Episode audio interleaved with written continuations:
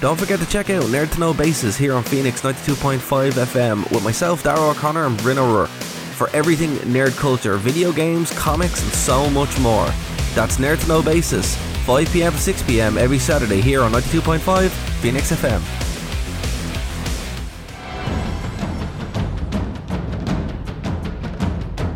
Broadcasting from the Blanchardstown Centre. This is Phoenix FM.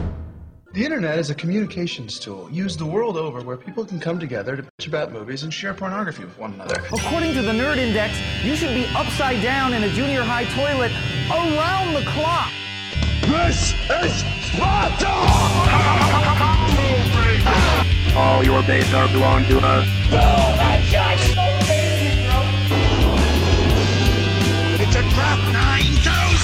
9000! Leave Benny alone! Leroy Dragon! The balls are inert.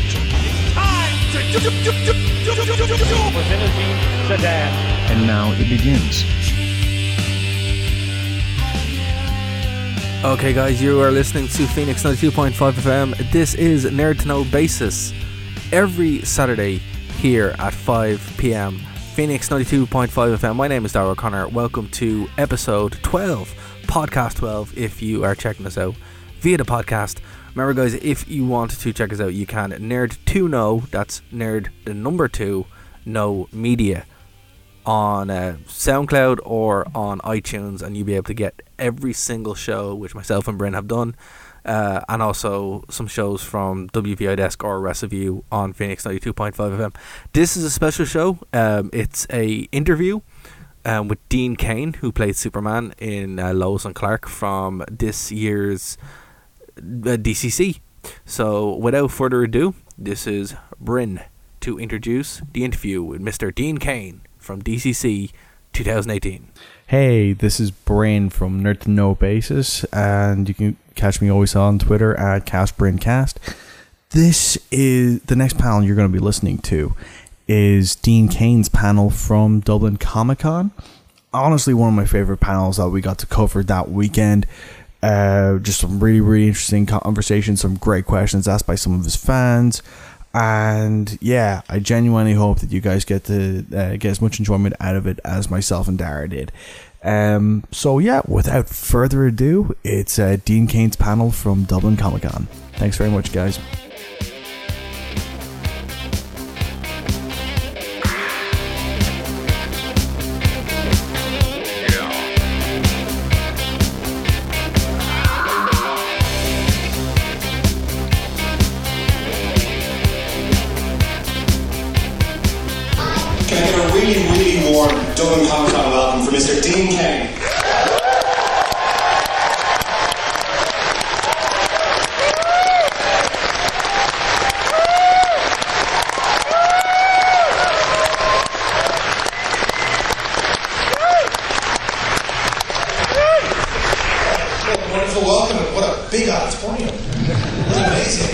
It's super. Where's Lisa? his, his girlfriend, Lisa. Where's she? right there. Hi, Lisa. Thank you for showing up. He told me you never show up to his panels ever. And you came today, so thank you. Welcome to Dublin. Thank you. This is not my first trip to Dublin. I was here earlier this year. Uh, it was amazing. Uh, fantastic. Always wanted to visit. And uh, I'm very happy to be here.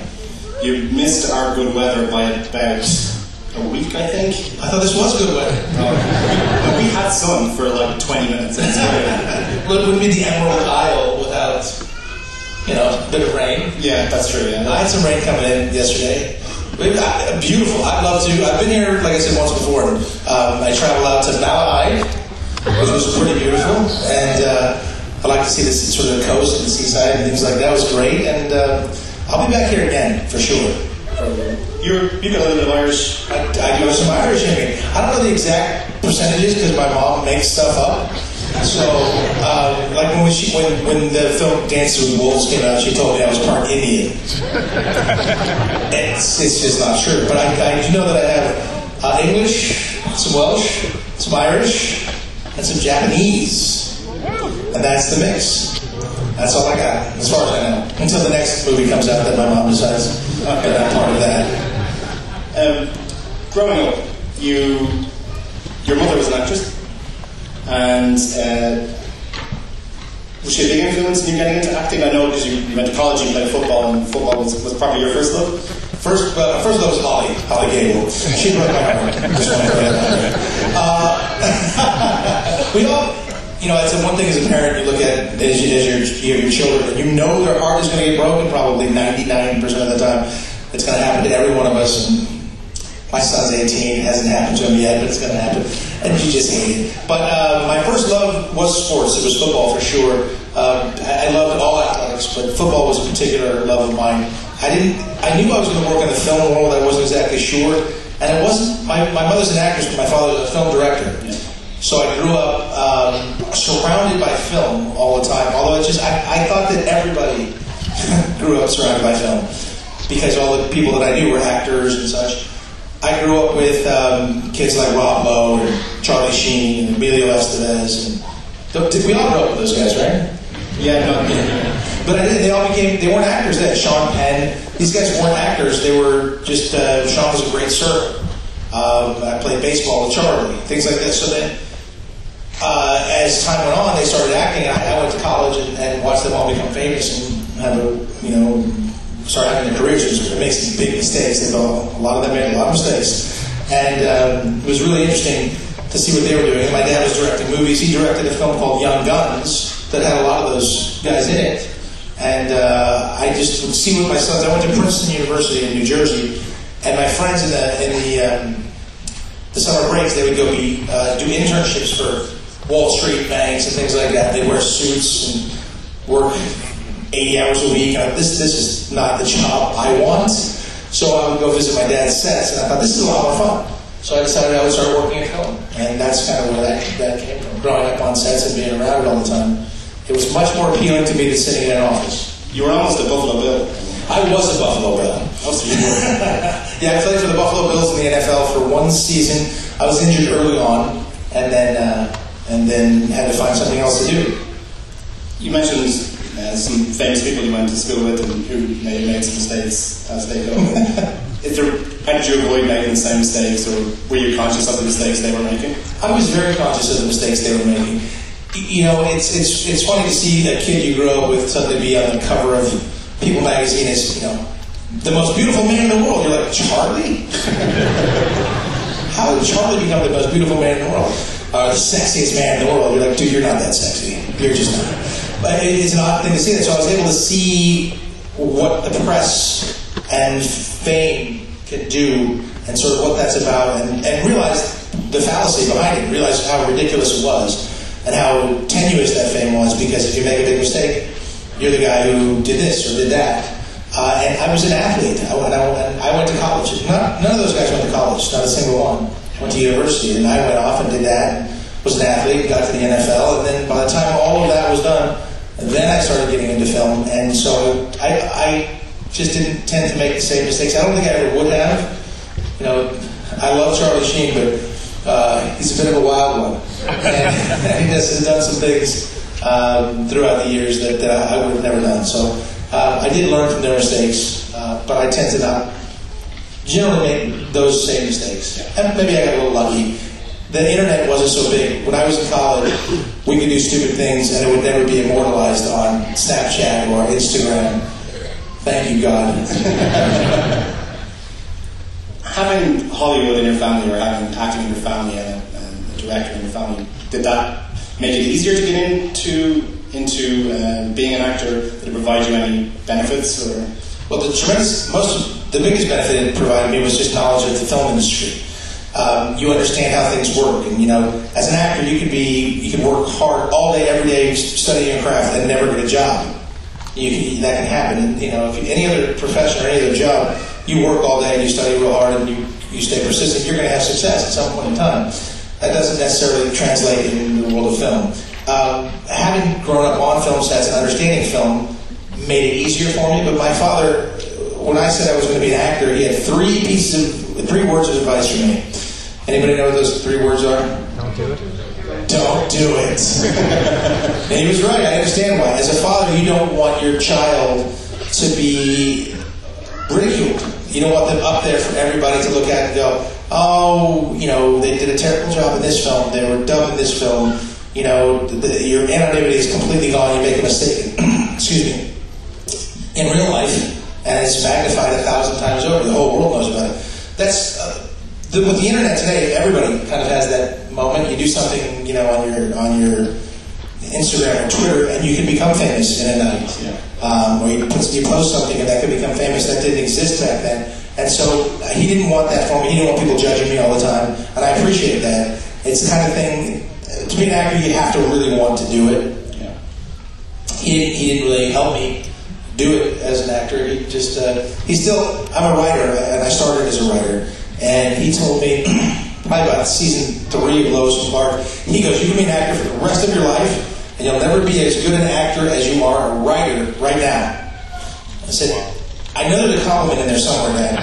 Uh, but but he meant it. I, I've written 20 pictures with him. A lot of those. So he is he is uh, to have me write for him, and I love the writing episodes of Lois Clark. Uh, I write them all the time, and I really enjoy that because you can do that at home in your underwear, and I like to be at home in my underwear. I also apparently like to be, you know, out dressed in a superhero costume, but I wear on the outside too. Uh, which I- Would you, uh, has your son ever expressed any interest in being an actor, and would you give him the same three word advice? Yeah, don't do it. Uh, he has. In fact, he's been in a lot of films that I that I've been in. Uh, he enjoys being on set. He's 18. He doesn't really have a clear idea of what he wants to do yet. So he, if I have him on set with me, he'll he'll produce. He's, he's actually produced one film with me, um, where he's sort of been my glorified assistant. But that's a, a good way for him to start around it. So if he wants to be an actor, sure, but he's got to really want it. I don't think that, you know, I don't know where he's going to go. But if he wants to be an actor, you know, of course I'll support him. If he decides to be a producer, I'd really support him because then he can hire me. Speaking of being hired, what's your memories of your very first role? What is your very first role? What are- your memories of it? Well, for me, it's unfair because I started so early, and, and it wasn't that I was a young child actor. It's that my dad was a director, and when you make small films, you'll grab everybody. You, someone's holding, you know, they're they're a grip, and they're like, "We need you over here. You're to be an actor in this scene." I'm like, "What?" Because that's how it gets done. It's a very familial thing. So he started putting me in movies when I was five years old. I think the first time I was in a movie, and I, you know, got a snowball fight. That was fun.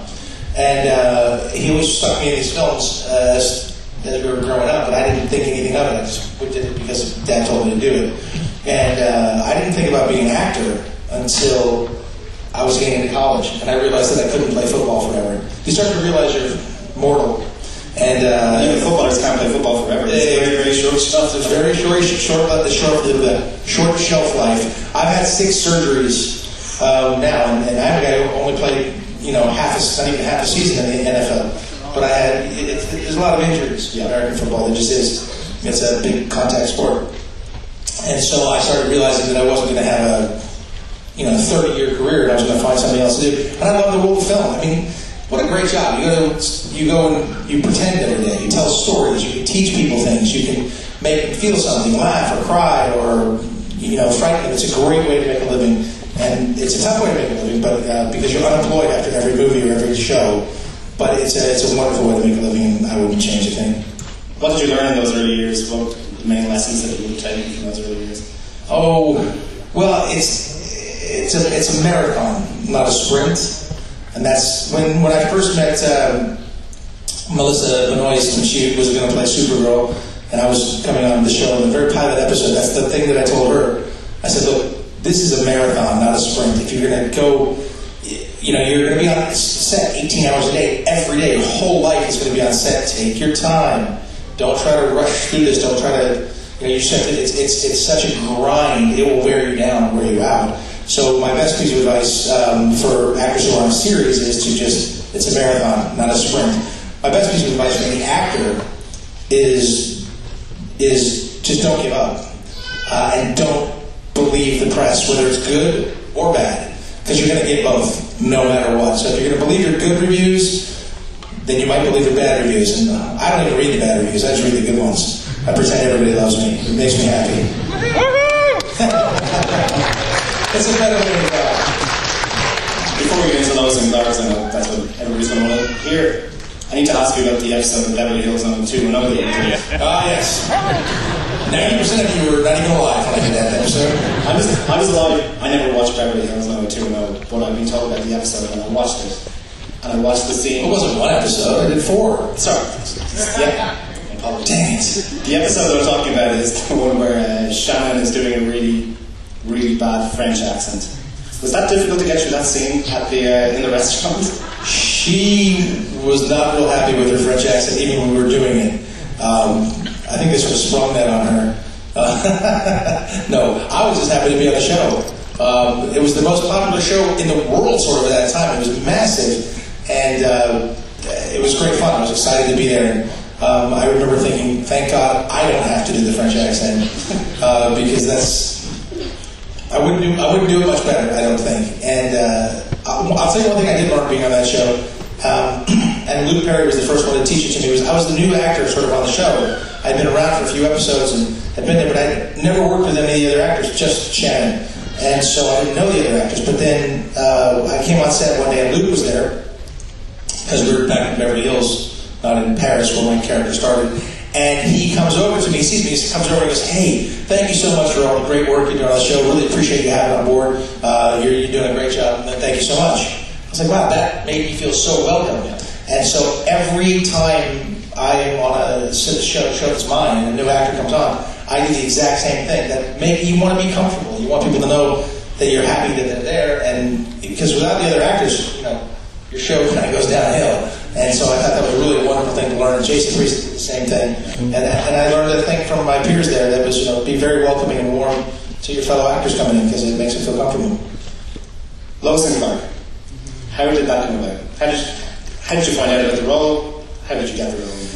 Uh, you know, I'd been acting for a while. I'd done some an Oath and some other shows, and so um, you kind of know that you know your your sort of time is coming up. You're going to get a real shot at, your own show. I thought it was going to be a Spelling show because Mr. Spelling would sort of have a little stable of actors and we'd keep using them. And, and I thought it was going to end up on the Melrose Place or something like that. And then um, they said, oh, there's a new Superman show coming out. I thought, Superman? No way. You know, because it seemed so odd. There were no superhero shows. There was no Supergirl. There was no Arrow. There was no Flash. That stuff wasn't on the air. And the last thing we had seen were, was in the early 80s was uh, some Superman films, and Christopher Reeve was my Superman. And I thought that was fantastic, and they said they're going to do a new version of Superman. I thought, I don't know. I read the script and I thought, hey, this is pretty interesting. This is fun. So I was the first actor who came in to read for the producers. And uh, producer Robert Butler was known to be the guy. If he did your show, you knew it was going to go to a series. He was great. Did Hill Street Blues and a lot of other shows. The guy was a legend. When I came into a little tiny room, and it was him, and it was Deborah Joy LeVine, and the casting director, and myself. And they were sitting on the couch. They were kind of squished in this little couch. And I said, hey, I said, hey, how are you? Good. I read the script last night. I thought it was really interesting. I think I have a different take on it. And Robert Butler said, okay, let's see it. We read the scenes and he said, thank you. And I left. I thought, all right. I guess, you know, I thought it went well. I don't, I don't know. You usually hear something right away. I didn't hear anything. One week, two weeks go by, and I thought, okay, that was fun. Give it a shot. But the, the, I had 17 other auditions after that, you know, doing that. And then all of a sudden, uh, I was at a party one night, and my buddy comes over and goes, hey, you know, Tracy works over in casting over at Lorimar Television. They said they really love you for the Superman thing. I was like, what? Wow, that was weeks ago. I forgot about it. And they had, I was the first person they had seen. They saw thousands of actors. And then they kind of brought a number of us back in and started to pair us up and have us work on different scenes and different people. Teri was one of the girls in there. I never worked with her, never was paired up with her. And uh, when they finally got to the, well, it got to an area where they kept bringing different people back. And they finally wrote a scene one night, and they got it to us, and they said, "This is what we're going to do this tomorrow." And this is what I knew I could do role. When I, when I had it was the scene was that uh, Lois um, comes over to Clark's house. She's inebriated and she's ready to go.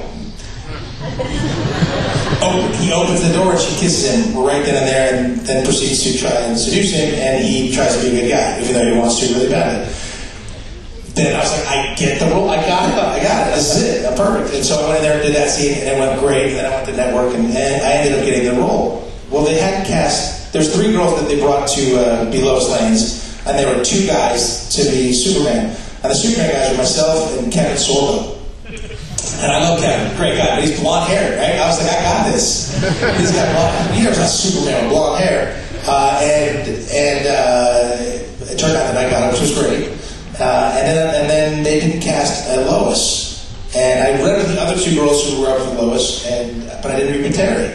Um, so they cast me on a Thursday, and then that following Monday they made me come in and read in front of the network with ten different Loises. And they all were doing that same scene where Lois bursts in the door and kisses Clark in the mouth and tries to seduce him. So all day long, I had to have the door burst open, a girl kiss me on the mouth and pursue, pursue, pursue me and uh, have to turn her down. Tough day at the office. uh, and uh, Teri was the last one, and she was uh, she was the best at everything. She was. I, well, you know, you know, you hear, you know, you see the kissing and stuff, and you wonder, I wonder if so so so a good kisser. She's a fantastic kisser. Uh, so that made those things a lot easier. Can you imagine how awful that would be if you had to kiss someone that was no, no, don't. Some of you are looking at your partner right now, going, hmm. No, don't do that. Uh, but uh, she was fantastic. She was the best actress of the bunch, and she was the best kisser. It was a great chemistry, and, and I, I think that goes to you know, it's lucky. You don't know if you're going to have great chemistry on, on screen together. In fact, you see husband and wife teams go on screen together. You're like, ooh, no chemistry. And then you're, ooh, they're married. Your Clark Kent was really cool.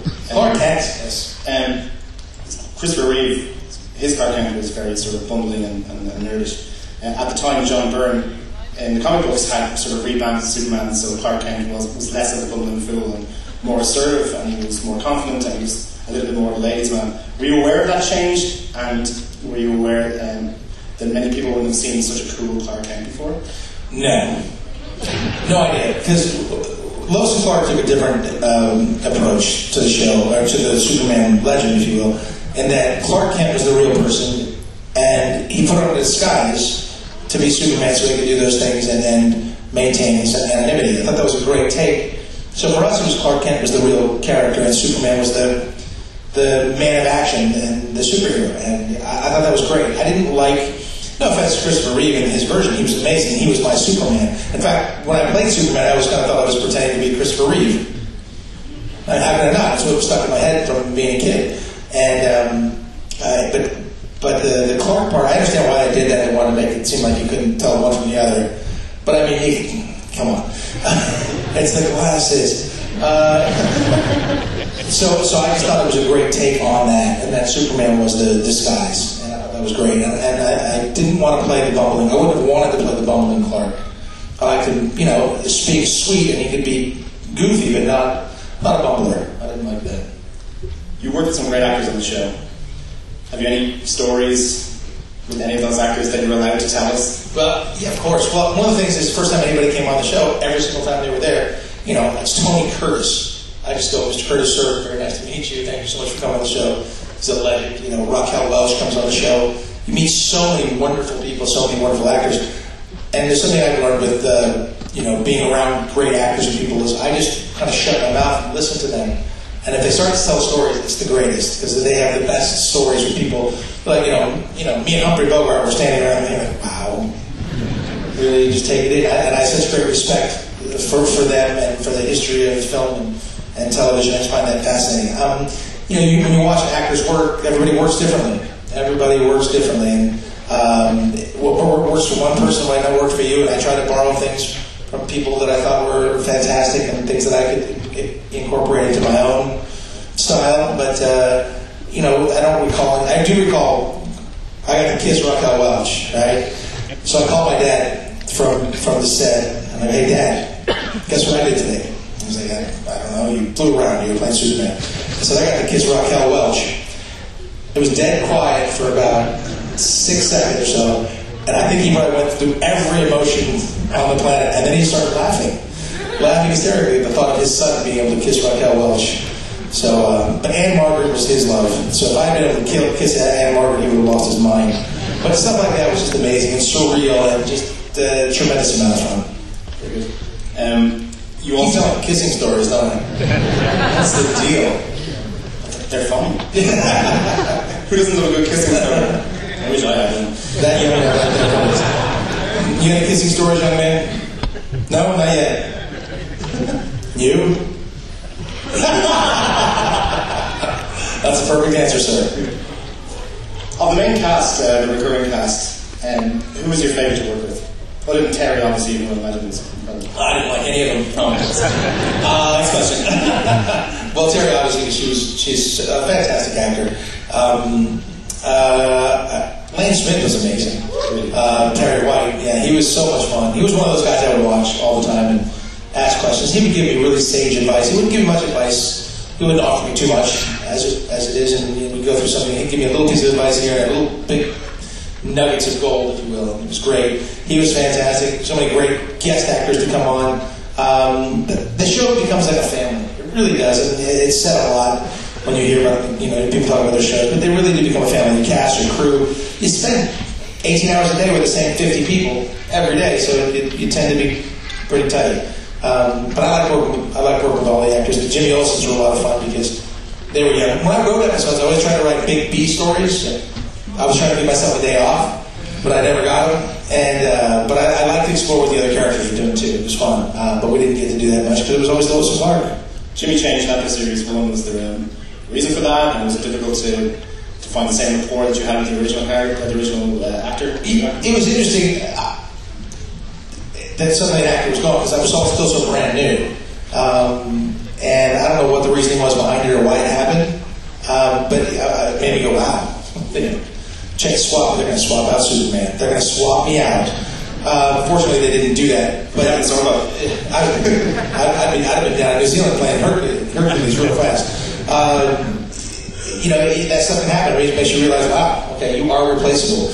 And, uh, uh, you know, it wasn't hard. Uh, Justin was already an Emmy-winning uh, actor. He's a very good, uh, a very good actor, very good, capable actor. So it took a little bit just to go out. Okay, we're different people. We, you know, when the show starts, there are, there's always cast changes. They always move people in, move them out. And, I mean, if you watch like the pilot episode of a lot of shows, it's completely different than what the show really becomes.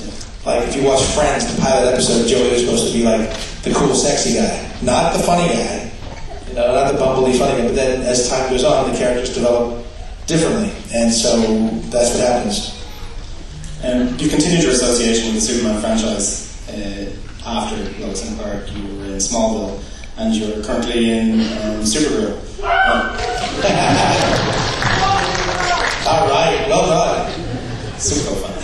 Yes. How does it feel to be part of the Arrowverse?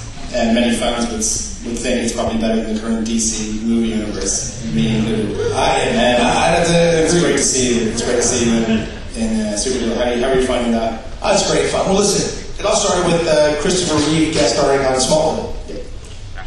When he did that, it was my Superman, you know, and he did it obviously from his wheelchair, and, uh, incredible. And so the door was open for the rest of us to sort of go and, and do that. And so when uh, I was able to find something to do in Smallville, I was quite happy to do that, great fun. And then when I had a chance to come on Supergirl, I, I embraced it. Yeah, You'll hear actors go, you know, I played that role, I don't want to talk about that role anymore, and then blah, blah, blah. And, you know, I, I played look, Clark, you know, 21, 21 years ago was the last time I played it. 20, most of you weren't here. You guys definitely weren't here. You non-kissing guys. Um, so, um, it, you know, it's been a, it's, it's, it's a long time in between, but I, I don't mind talking about the role. I embraced that I did. So, in the same vein, I love being part of the whole world. So to come back and play Supergirl's father, brilliant, a lot of fun. It, it's funny to see the different, you know, versions of superheroes, whether it's Tom Welling or, or, or Melissa Benoist. Um, I will say this though, the costumes have gotten much cooler. I had spandex and like a wool cape. What are the costumes made out of then? This like really cool rubbery material, like muscles were built in. Like I was sitting next to Melissa and we were between scenes, and I was just looking at her costume, touch it. "That's so cool." Yeah, it was really cool. And then at a moment, like we were out, we were working one night, and it was late. It's Vancouver, and it's rainy. You guys wouldn't know about that here, but it was rainy, dreary, and uh, the lights were shining. She was backlit, and she's walking up, and she's got her cape on, which was a cooler cape than mine. It's made of like a rubbery material. That's only like back to back to her knees, and she's walking up, and I see her silhouette. And I was like, wow, that's amazing. And you know, you get those moments, which is which is very fun. But those guys, even like Henry Cavill's suit. I mean, that's all. It's it's just different. It's a cooler material. It's not just tights. So if we come back for a Lois and Clark reboot, I'm getting a cooler suit. I'm going to be in much better shape, magically. Before I open the floor to questions, because I know there probably have better questions than I do, just want to talk about your charity work. You do a lot of work with kids. Uh, what does that mean to you, and how, how, how did you get into that? Well, when you become a parent, the world changes. And it's cliche to say, but it's true. And any parent sitting out there knows that you're suddenly not the most important thing in the world. Uh, your child is, and your health and well-being of your child is. And then I've been fortunate enough to travel the world. I, I travel everywhere, and I get to see the situation for a kid in the slums in Kenya and Kibera, or to be in Vietnam and seeing kids who have been affected by Agent Orange back in the day from the Vietnam War, and they call it the American War. To hear that is different. To see the kids in different places, you realize just how vulnerable you are as a child, and, and it's anything I can do to help kids stems from being a, being a parent and having that sort of compassion for, for kids. I mean, they're the, they're the innocent ones, and they come in and they have no, um, you know, say in the matter of whether they get sick or the conditions they're under. So help kids at any point in time, I'll, I'll do it. There's just no, there's no ifs, ands, or buts about it. That's great. That's really incredible. Okay. Yeah. For sure, but there's some really great things you can do. I mean, I could literally do charity causes 24 hours a day, seven days a week. There's so many great things out there, and that, that's hard too, is because you don't want to stretch yourself too thin. I have to be a father first, and then you of move it on. But it, but it's it, but it's great fun to be able to to help uh, shine a light on causes and help people. That's pretty fun. Okay, question time. So who's got a question? There's a microphone here and a microphone just.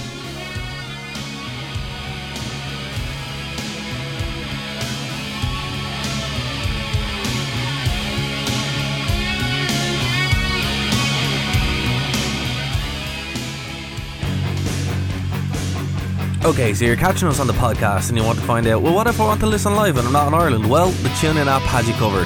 That's TuneIn. Just look for Phoenix 92.5 FM and you'll be able to check us out live. Don't forget, if you want to contribute to the conversation, go over to Twitter. Nerd2know 92.5 is our Twitter. That's Nerd2, the number 2. No 92.5 is our Twitter for the show. If you want to chime in, you can. Every Saturday, 5 pm to 6 pm here on Phoenix 92.5 FM.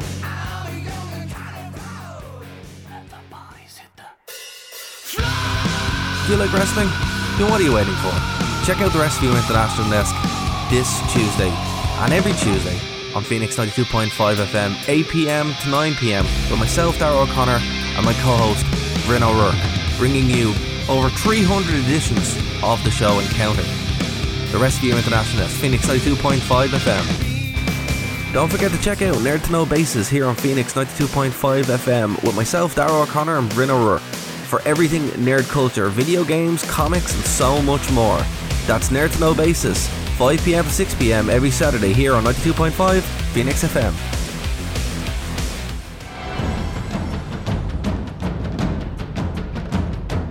Broadcasting from the Blanchardstown Centre.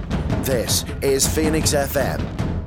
The internet is a communications tool used the world over where people can come together to bitch about movies and share pornography with one another. According to the Nerd Index, you should be upside down in a junior high toilet around the clock. This is Sparta! All your days are belong to us.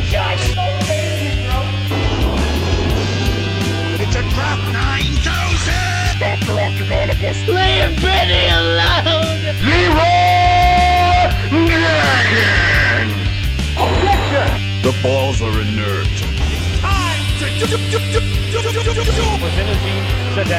And now it begins. Okay. Yeah. So let me go through this. Many aspects of fame, for sure, but there's some really great things you can do. I mean, I could literally do charity causes 24 hours a day, seven days a week. There's so many great things out there, and that, that's hard too, is because you don't want to stretch yourself too thin. I have to be a father first, and then you of move it on. But it, but it's it, but it's great fun to be able to to help uh, shine a light on causes and, help people. That's brilliant, man. Okay, question time. So who's got a question? There's a microphone here and a microphone just in the aisle. I don't know if there's. Is there any uh, Comic Con staff there that can just help guide people down to the, uh, the microphones? We'll go right, left, right, left. So right first. That's your left, all right. Oh yeah. Uh, hi. So you have a big influence in the DC universe, but personally, would you prefer Marvel or DC? and how, how would your involvement in the DC universe affect your answer? Uh, all right, I'll say this. Um, DC hasn't called me to do any films. Uh, neither has Marvel. So whoever calls first wins.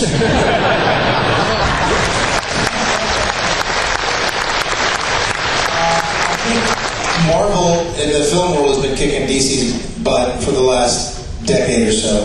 Um, the two of my favorite um, films, superhero films, um, uh, my three favorites, two of them are Marvel, and one of them is uh, DC. I will tell you what those are.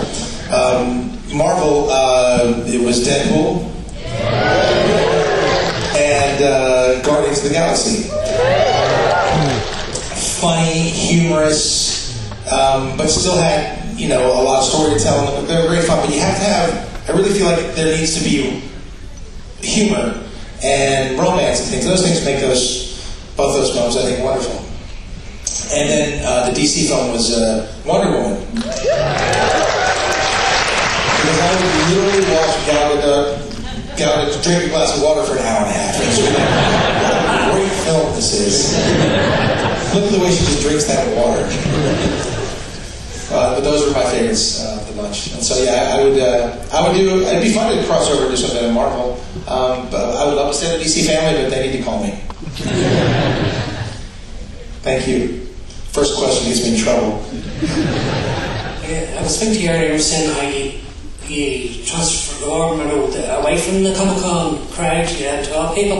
I was wondering, you were saying you were, would do a reboot of Lois and Clark, but would you want to play it the way that the Henry Cavill has to play it now? Would you No. enjoy as much? No, Henry. I, I think Henry Cavill is a very good actor. and He does a great job, I and he, he certainly looks the part, and he plays it very well. The Zack Snyder universe is so dark um, that I would prefer not to. I would. I don't like the dark, angsty Superman as much as I like the more fun uh, Superman that, that uh, loves Earthlings and would die before he would allow a human life to be taken. And it's a different, a different thing, a different guy. And I prefer that, that version of, of Superman for sure. I think um, I think it would be really fun to do a reboot of Lois and Clark. Though I think that would be great fun. Well, to tell you the truth, you're younger than Cavill. Thank you, sir. Yeah. Somebody recording that? I want that. Uh, yeah. Thank you, Cesar. I can count on you.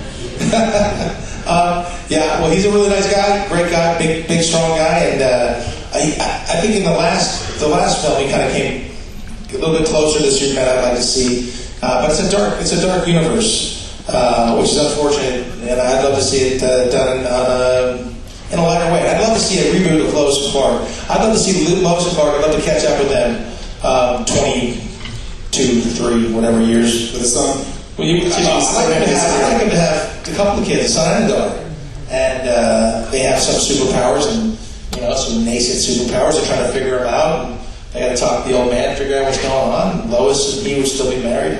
I think that'd be really fun to catch up with them. And then have the, the first four seasons uh, as well on like Netflix or something like that. Because my son doesn't even watch television. He's 18 years old. He's like, Dad, let's watch something. I'm like, okay, let's watch something. He flips on Netflix. We start looking for some shows. That's how a lot of the young folks watch TV, I guess these days. So I'd love for them to be able to rediscover Lois and Clark. I think, I think it holds up. The stories hold up. The, the special effects, you know, they've gotten better since then, but I still think it's fun. They're, they're classic. they're, they're the classic one. God, I can't believe I'm involved in classic stuff. How'd that happen? Hi. Uh, so you've had a, a wonderful and magical career. Not only have you played one of the most iconic superheroes of all time, but you've also been in countless Christmas movies. You've hosted the likes of Masters of Illusion and Ripley's Believe It or Not. So, what's the, the weirdest or most magical or wonderful thing that's happened to you personally in your life?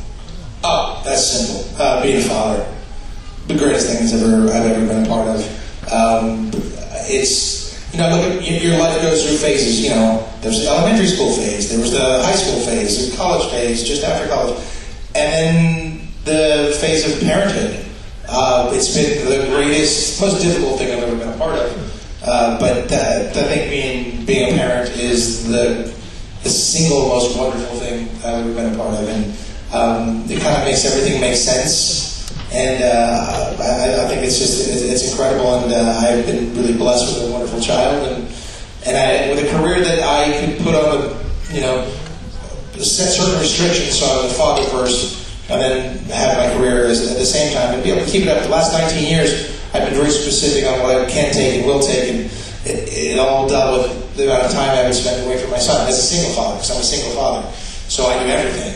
Um, but I had to learn to cook and do everything and do all that, and, and so I, I, I run the whole household. My dad, my mom will come over sometimes, and I'll cook him dinner and things. And my dad said, Dean, you're going to make someone a very good wife someday. I said, thank you, Dad. And then I poisoned his food. I would not do such a thing openly. Uh, but being a father, thank you. Good question. Um, okay, this isn't my question, but I just want to put it out there. Um, I'm kind of I'm kind of embarrassed to say this, but I've never seen Lois and Clark. Leave this room immediately. okay. You weren't born. You weren't. Yeah, I wasn't born, so you can't blame me. You can, just you can blame my parents. Yes, your parents. I'll, they'll have a good start talking to. But my question is that um, you play Supergirl's father, and I just love Supergirl so much. I am girl power, yeah. so like, my question is, will you be coming back into the series? Well, I, I certainly hope so. Uh, I didn't appear in season three. Uh, there was I. It sometimes comes down to scheduling, and um, even this year, they're shooting season four now. I'm working straight through November, so I don't. Uh, you know, if they want me to do something in December, we'll have to talk about it. But I'd love to. I, I don't like to have unfinished storylines. Yeah. I.e., Lois and Clark.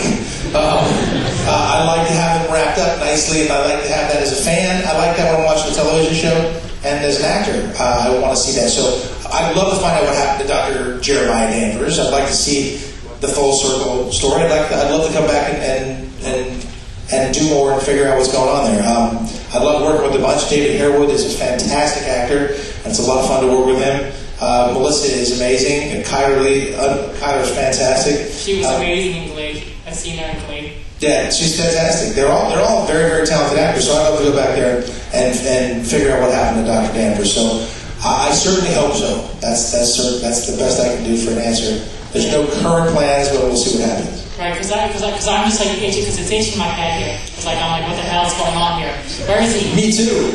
I want to know where he is. I mean, if they want to, I'll write the part.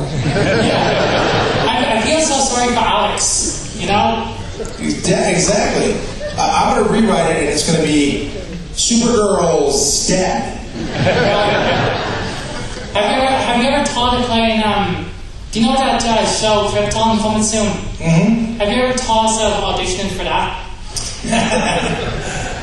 To play the guy. No, to play, Super, to play Superman's dad. Uh, you know that's that, you don't know. You never know. Um, I've heard about the show. They've they've talked. They've reached out about a couple of things. So we'll see what happens there. It's interesting to go from being Superman to Supergirl's dad, and then next I'm going to be like someone's granddad, and then I'll be the granddad's granddad, and uh, maybe it'll come full circle and be shot in space. I'll do it. I'll do it. Uh, I'll, I'll embrace that all the way through. Thank you. Okay, thank you. Cheers. So just our family. Wait a minute, is that Spider-Man? That's right. It is. Um, our family likes to watch the Dog Who Saved movies uh, at every holiday, and we're kind of interested in how you got into them and when can we see them because they're amazing. The, so the, the the dog the the dog that saved Christmas, New Year's, the day, the lights, the stage. Um, when you when you're a parent, you want to make films that your your kids can watch, and so that sort of came through. When I, when I had my son, I was watching all these kids movies, and a friend of mine said, "Hey, come do one of our kids movies things." And so I made a whole bunch of kids movies, and I thought they were great fun. and they are what they are. They're silly and they're fun, and um, I enjoy I enjoy those. And my son could be on set, and his friends would watch the films, and they thought it was great. Um, it's funny. Fame is an interesting thing too, is because you know, you're known as playing Superman, and then I was doing a show, Ripley, Ripley's Believe It or Not, and then I did a different show here. I remember going, just finishing Superman, doing Ripley's Believe It or Not, going into an airport in Atlanta, and a little kid comes up and goes, "Hey, you're," I expected the Superman, because you're the guy from Ripley's Believe It or Not. I went, "Wow, that's how fast it switches." And then like someone else goes, "Oh, you're Supergirl's dad," and then the parent goes, "Well, he used to play Superman," and the kid just has this look on his face like, "What?" Uh, it's fun to see that happen. Um, so I love doing those movies. I love all the Christmas movies. They're wonderfully fun to do. Um, uh, Christmas is my favorite season. These are, I wrote one of the episodes of Lois and Clark that I wrote was a Christmas episode. There's so many great things. One of my favorite movies in the entire world is, is It's a Wonderful Life. And that movie, just something about that. There's a magic thing about Christmas time and family being together, and I love that. So um, I'll continue to make those fun little dog movies, and I'll make. Uh, I like making Family Fare, and I like making the, the Hallmark movies, and uh, um, I'll just I'll keep doing everything. That's great news. We're going to watch all of them. So. Thank you. Cheers. Spider Man. the new Spider Man Homecoming, I thought was awesome. Yeah. Really enjoyed that too. That kid is very good. And Another Brit. and the way that you've appeared in subsequent Superman shows, uh, Adam West had a cameo in Lois and Clark back in the day, a small cameo. Did you ever meet him, or what was that like? Sure, I, I got to meet him. I got to meet so many people. Uh, Adam, I, known, I knew Adam for a long time. Um, a true gentleman. When you go back and watch those, those they're so, so great.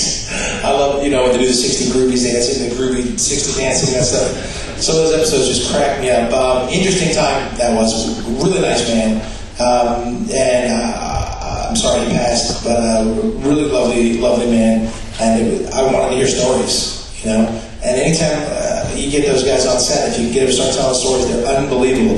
We had Jack Larson on set who played Jimmy Olsen to uh, to George Reeves. Oh my gosh, the stories! Such good stories. I can't tell them now. I want to. If I, I was supposed to have a pint of Guinness up here, and, and I was told that I, they couldn't bring it into the auditorium. I'm so disappointed in Ireland. Going to teach me how to properly pour one or properly drink one. I was all excited, but uh, they wouldn't let me have one in here. Um, but you know, I want I want to hear this. If I'd had one of those, I'd have probably told a story. I probably would have told a lot of other stories I shouldn't thank you for not giving me that. And if you have beer, I'd have one. So. I uh, just first of all, I just want to say uh, Lois and Clark is my favorite version of Superman ever. Uh, you are my favorite version of Superman ever. And Thank you. You're probably the reason I have a journalism degree. So All right. thanks so much. Uh, My question is actually about an episode you wrote, uh, Virtually Destroyed in season three. Um, for anyone who hasn't seen it, Lex Luthor's sons send Lois and Clark into like a computer world, and they realize they're in a computer world, and it actually came out three years before The Matrix. So I just wanted to know what your inspiration for that episode was, because it's amazing. I, I've always loved. Uh, I'm a gamer. Uh, my son is a big time gamer too. and I've always loved games. When I first started playing video games, it was Pong. I was like, this is the greatest game ever. My son was uh, like, you guys were really hard up for games back then. Uh, and then I love that idea of, of, of, of being in those worlds and the virtual, the idea, the concept of it. And, and like, you know, I played World of Warcraft for years, and um, then I realized it was taking over my life, and I couldn't do that as much. And I still play games with my son all the time. We play games, so we love the gaming world and love that. And that just opens up that possibility for things being, you know, that, that, that gaming world. So a friend of mine came up with the story. A friend and I together came up with the story for that. I thought it was great fun because they once they realized they're in a computer game, also the rules of the outside world didn't apply. So that was kind of fun. So they could do things then that they couldn't do in getting the picture. Um, so it was, it was great fun. Um, and, and I thought The Matrix was brilliant, brilliant movie making and certainly a step up from that. But that was the idea. That's the kind of thing we were getting into that I thought was so much fun. And I, I thought it would be really fun to tell that side of the story that that uh, allowed you to go in that in that world. I wish I had done The Matrix. Should have written it. Way to, way to make me realize that I made a mistake. uh, uh, but it was just great fun, and that was the thought process behind it. And, and, and as a filmmaker, as a writer, as a storyteller, it's great to be able to come up with new ideas. And it was pretty new back then. So we have time for one more question, unfortunately. So sorry, I talk too much. Um, hi. Hi. I'm a huge Arrowverse fan. You don't look that huge to me. You're Um, I was wondering if you'd ever consider to write one of the crossover episodes with all of the show. That would be fun. I, you know, there's so many episodes for so many seasons. I would have to do an awful lot of, uh, of watching, I think, in order to do it correctly. Uh, that'd be a lot of fun. That would be a lot of fun. And the crossover episodes, because they all shoot in Vancouver now. They did the Supergirl first season shot in Warner Brothers, uh, where we shot when I was playing Superman. The same, the same lot and everything. That was great. But then they, they're all under the same sort of banner. Uh, Greg Berlanti Productions. And Greg uh, is a good friend of mine and a, and a very great um, creator of content um, and great writer. Uh, it'd be a lot of fun to do, uh, but I would have to do a lot of research before I was able to, you know, because I want to do the characters justice, and they've changed things around. But it gets confusing to me in the Arrowverse when they have, you know, Earth 1 or Earth 2 or 3. That stuff kind of drives my head uh, a little batty. Um, I like to keep everything sort of current. I think crossover stuff would be a lot of fun. Love to do it, but I'd have to do an awful lot of research if I were to do it correctly. Thank you. Thank you. And thank you all. Really appreciate I thought we were about halfway through, so kind of whizzing along. You guys are a wonderful bunch of folks and a great audience. And uh, I'm sorry I talked too long. If I'd known, I would have had shorter answers. Yes, no. That's what I would like to have gotten through to everybody. But I'll be out. I'll be out at the table, so come on out, come over and talk and say hello. And I'd love to chat. If you have a Guinness and you poured it and you bring it down there, I won't be upset. That's, everyone told me, come here. So I, the first time I did come here, I arrived, I went to my hotel, walked around the corner to a pub and had a Guinness. And then I had another one. but then I went to sleep. I did. I was like, Ooh, okay. Well, it's been an absolute thrill for me personally, and I'm sure for everybody to get to talk to you today. Ladies and gentlemen, Dean Cain.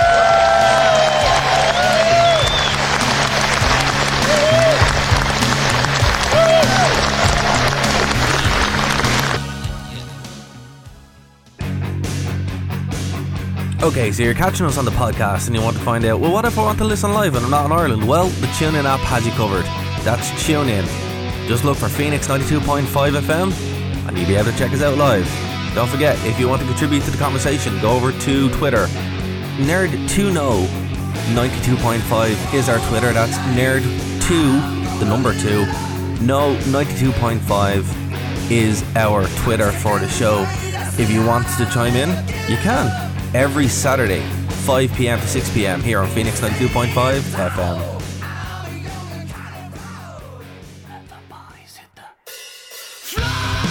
Do you like wrestling? Then what are you waiting for? Check out the Wrestling International Desk this Tuesday and every Tuesday on Phoenix 92.5 FM, 8 pm to 9 pm, with myself, Dara O'Connor, and my co host, Bryn O'Rourke, bringing you over 300 editions of the show and counting. The Wrestling International Phoenix 92.5 FM.